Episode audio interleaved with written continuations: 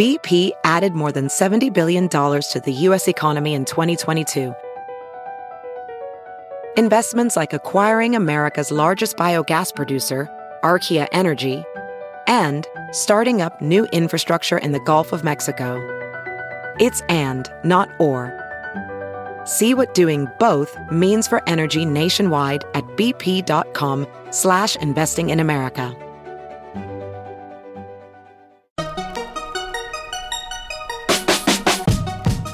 Welcome to the Techmeme Ride Home for Thursday, December 2nd, 2021. I'm Brian McCullough. Today, Square changes its name to Block. Apple is hinting at unexpectedly weak iPhone demand. TikTok adds monetization tools. How many people have never used the internet? And the story behind that whole Spotify Unwrapped thing. Here's what you missed today in the world of tech.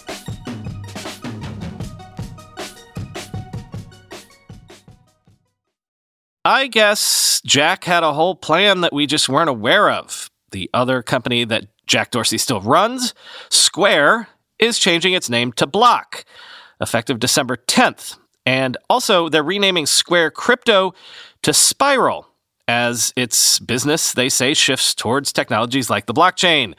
Quoting CNBC, Jack Dorsey's payments giant said in an announcement that the new name, effective December 10th, quote, acknowledges the company's growth and creates room for further growth, end quote. Block will still trade under the ticker SQ on the New York Stock Exchange. We built the Square brand for our seller business, which is where it belongs, Dorsey, co founder and CEO, said in a statement Block is a new name, but our purpose of economic empowerment remains the same. No matter how we grow or change, we will continue to build tools to help increase access to the economy, end quote. The name Block, quote, has many associated meanings for the company building blocks, neighborhood blocks, and their local businesses, communities coming together at block parties full of music, a blockchain, a section of code, and obstacles to overcome, Block said in a statement, end quote. Obviously, there's a ton of snark about this that I could share from Twitter, but we also talked about it at length on last night's Twitter space with the great Vlad Savov, so I'll save that conversation for when the show releases on Saturday. I was a bit salty about all this, shall we say, maybe because it was 9 p.m. at night and I was tired. But listen to the episode and tell me if I'm becoming a grumpy old man or if I'm just really tired of name changes.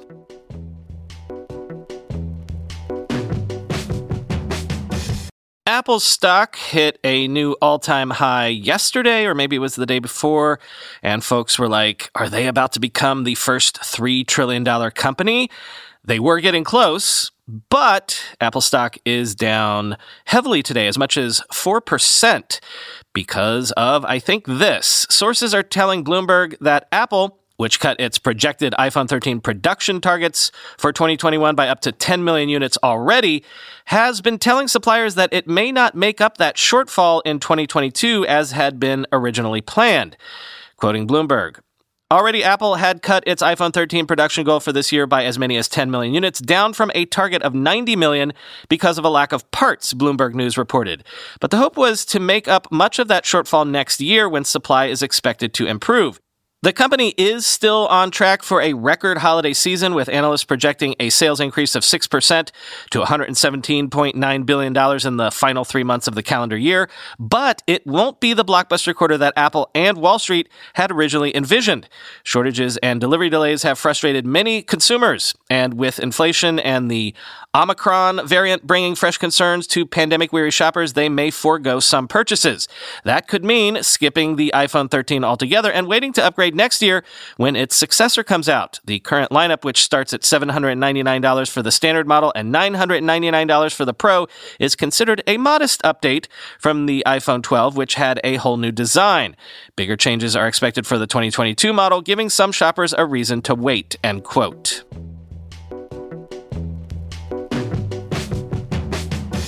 I've said before that I've been surprised at how big the delivery space is in basically every market around the world. There seems to be an endless amount of players willing to take a shot at getting you toilet paper and potato chips to your doorstep in about 15 minutes. I just spoke to another such company this week as a possible investment for the Ride Home Fund. But imagine if you're the OG of the modern cohort of these types of delivery companies. Let's say you're Instacart.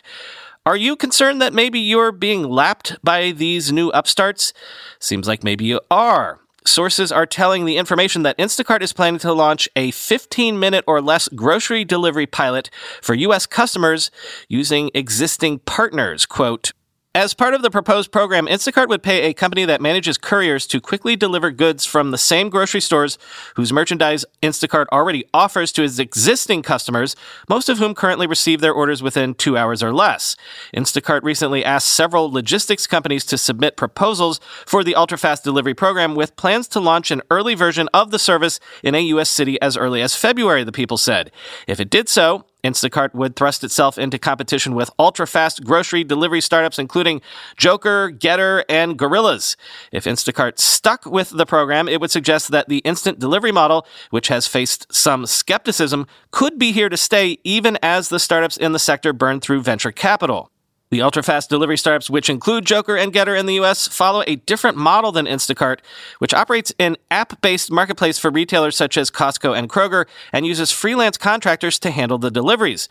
The startups, in contrast, buy grocery and convenience items at wholesale prices and sell them at a markup. They operate a network of warehouses known as dark stores in cities to be able to deliver the goods in 15 minutes or less to nearby homes. The food is typically transported by employees rather than freelance contractors. The instant delivery model swept through European cities such as London and Amsterdam during the pandemic lockdowns and has expanded in New York and other U.S. cities this year. Instacart's pilot program would aim to match these startups' delivery pace without owning the inventory, given it has publicly committed to not competing directly with retailers. The company in May announced a priority delivery service that would allow customers in certain U.S. cities to receive groceries in as little as 30 minutes. Still, Instacart representatives recently reached out to at least one instant delivery startup, New York based Buyk. That's B U Y K. Buyk with the proposal to help with Instacart's new program.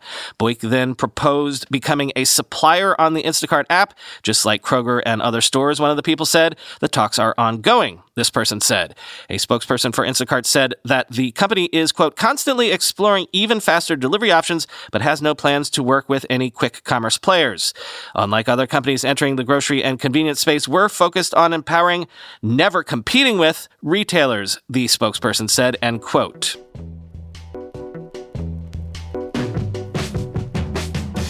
Microsoft yesterday announced Teams Essentials, a standalone version of Teams for small and medium businesses with a simplified UI, a focus on meetings, and no Office apps included for a price of $4 per user per month, quoting The Verge. This standalone version makes Teams even more of a Zoom competitor as Microsoft is dropping its Slack like channels functionality in favor of a more simplified chat interface and a focus on meetings and video calls. Microsoft Teams Essentials fills the gap for smaller businesses that has existed since Teams launched nearly five years ago. Until now, small businesses have had to choose the Microsoft 365 Business Basic plan priced at $5 per user per month and increasing to $6 in March, or rivals like Zoom, Slack, Google Workspace, and more. The differences between Microsoft Teams Essentials and Microsoft 365 Business Basic plans are primarily around Teams functionality and cloud storage. Essentials only offers 10 gigabytes of OneDrive storage compared to the 1 terabyte available on Business Basic. Essentials also lacks meeting recording and transcripts functionality, real time translation, breakout rooms, and whiteboard integration. Microsoft Teams Essentials also drops the Teams and channels functionality of Teams, so it's more targeted at businesses that rely on apps like Teams or Zoom for video calling and meetings. Private and group chat will still work in Microsoft Teams Essentials, however, end quote.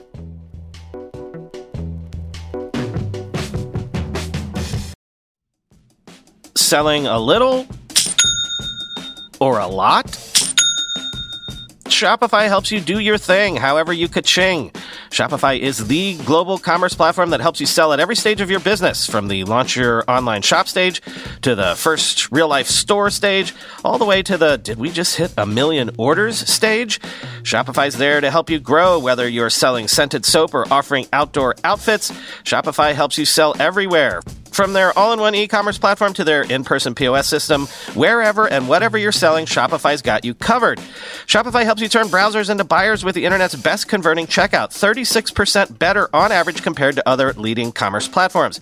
And sell more with less effort thanks to Shopify Magic, your AI powered all star. Shopify transformed ResumeWriters.com from the spaghetti code backend I cobbled together in college to the world class commerce platform it sits on today. And Shopify can do the same for your business. Sign up for a $1 per month trial period at shopify.com slash ride, all lowercase. Go to shopify.com slash ride now to grow your business, no matter what stage you're in. Shopify.com slash ride. Guys, we don't have to choose between hair growth and our health. Nutrafol's drug-free whole body approach promotes hair growth from within. No compromises, just better hair. Nutrafol is the number one dermatologist recommended hair growth supplement brand with over 1 million people seeing thicker, stronger, faster growing hair with less shedding.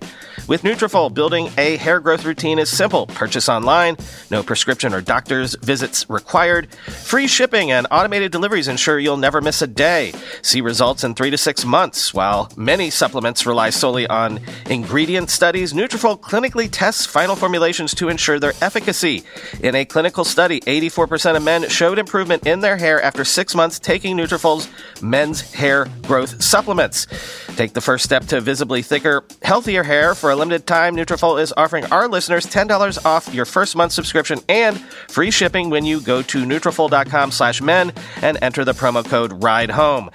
Find out why over 4,500 healthcare professionals and hairstylists recommend Nutrafol for healthier hair. Nutrafol.com slash men, spelled N-U-T-R-A-F-O-L dot com slash men, and enter promo code RIDEHOME. TikTok has added monetization tools for creators, including Stripe powered tipping and video gifts, starting in the US, the UK, Germany, France, Italy, and Spain, quoting TechCrunch. The company is additionally expanding access to its creator marketplace, launched in 2019, which helps brands connect with creators for sponsored content and recommendation videos. Now, TikTok creators with at least 10,000 followers will be able to sign up for the TikTok creator marketplace to collaborate with brands on various opportunities. Meanwhile, the tipping and video gifting feature will allow creators to make money from their videos while offering a way for fans to show their support for their favorite creators in new ways. Combined, these features put TikTok in more direct competition with other social media platforms like Instagram or YouTube, where creators have a variety of ways to generate revenue from their content. TikTok says creators will receive 100% of the tips. Tippers pay a small processing fee to TikTok's payment provider Stripe to cover service fees, but the company itself isn't taking a slice of that revenue. This way, the payments can also avoid the App Store's in app purchase fees. Meanwhile, video gifts are similar to live gifts, but allow creators to collect diamonds, the virtual gift, on their short videos instead of only on their live broadcasts. However, live gifts only require creators to have a thousand followers, while video gifts require 100,000 followers like tips. The Creator Next online portal also links creators to other monetization opportunities, including the Creator Marketplace and TikTok's Creator Fund, which pays creators directly for popular content, end quote.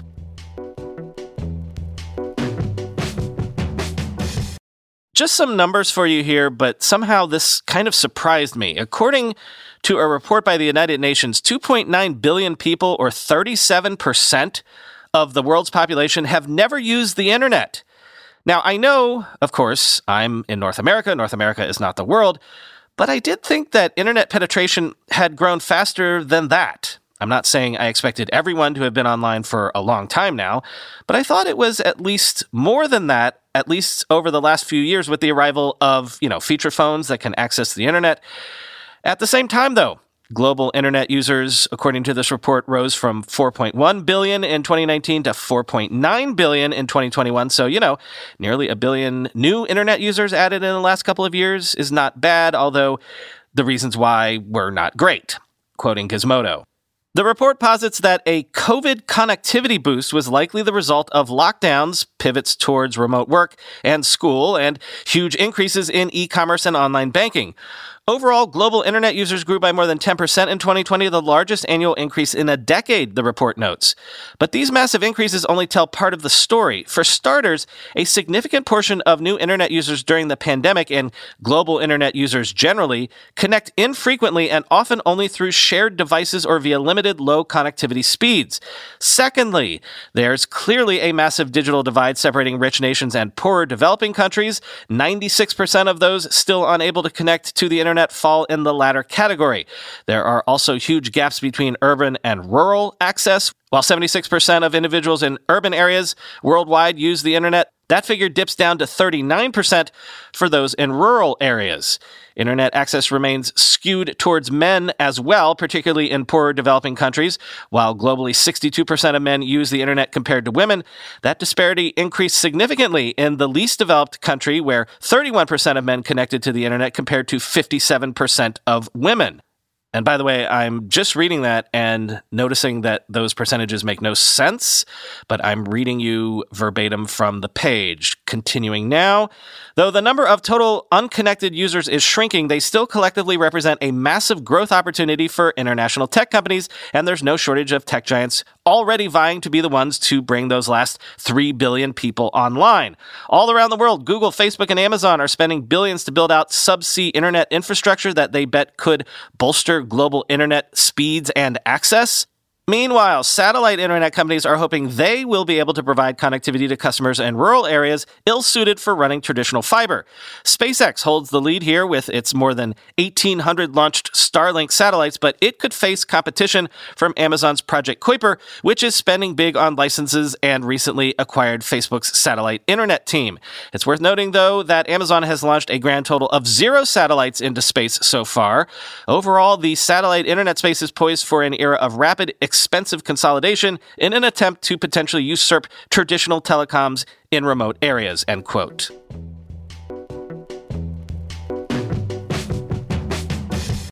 Finally, today, keep posting those Spotify wrapped images if this podcast was indeed your most listened to podcast of the year. Curious about what the story behind Spotify Wrapped is? So was I. It turns out that it's quite the success for the music streamer quoting Protocol's source code newsletter. Wrapped has been a hit for the company ever since Spotify launched its year in review campaigns seven years ago. According to market analytics firm Moengage, Wrapped gives Spotify a big boost in new installs.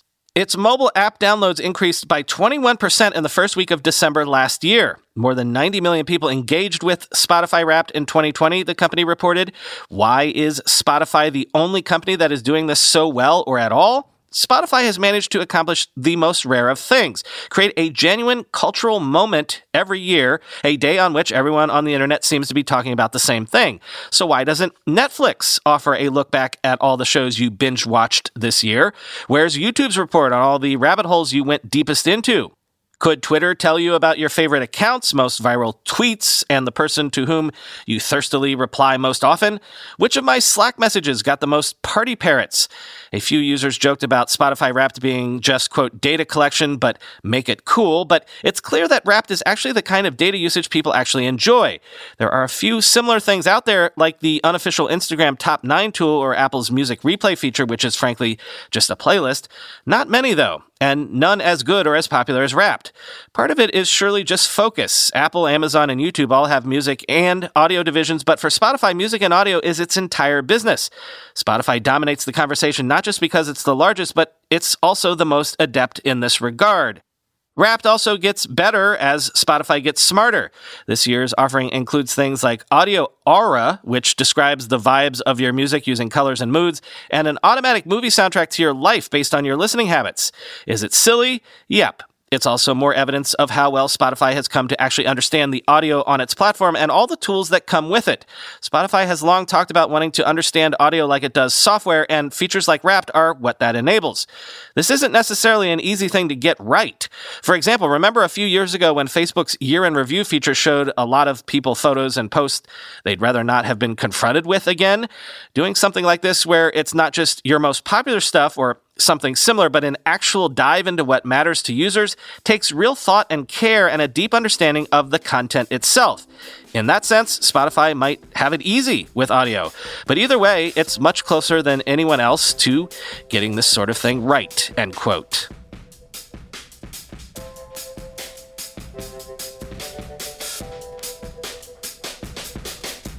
P.S. Keep tweeting those Spotify wrapped screenshots. Don't tweet them directly at me because then I'll be the only one that sees them. And I'd rather you tell all your friends what your most listened to podcast is. But feel free to at me at BrianMCC at the end of your tweets because I do like to see them. Listener Jeff is the current leader with his Spotify report showing that he listened to 227 episodes this year for a total of 4,491 minutes, which, if we assume sleeping, you know, eight hours a day, means he listened to me for a total of five uninterrupted 24 hour days over the last 365 days. Sorry, I guess. But seriously, that's amazing. Thanks as ever to all of you for listening. Talk to you tomorrow.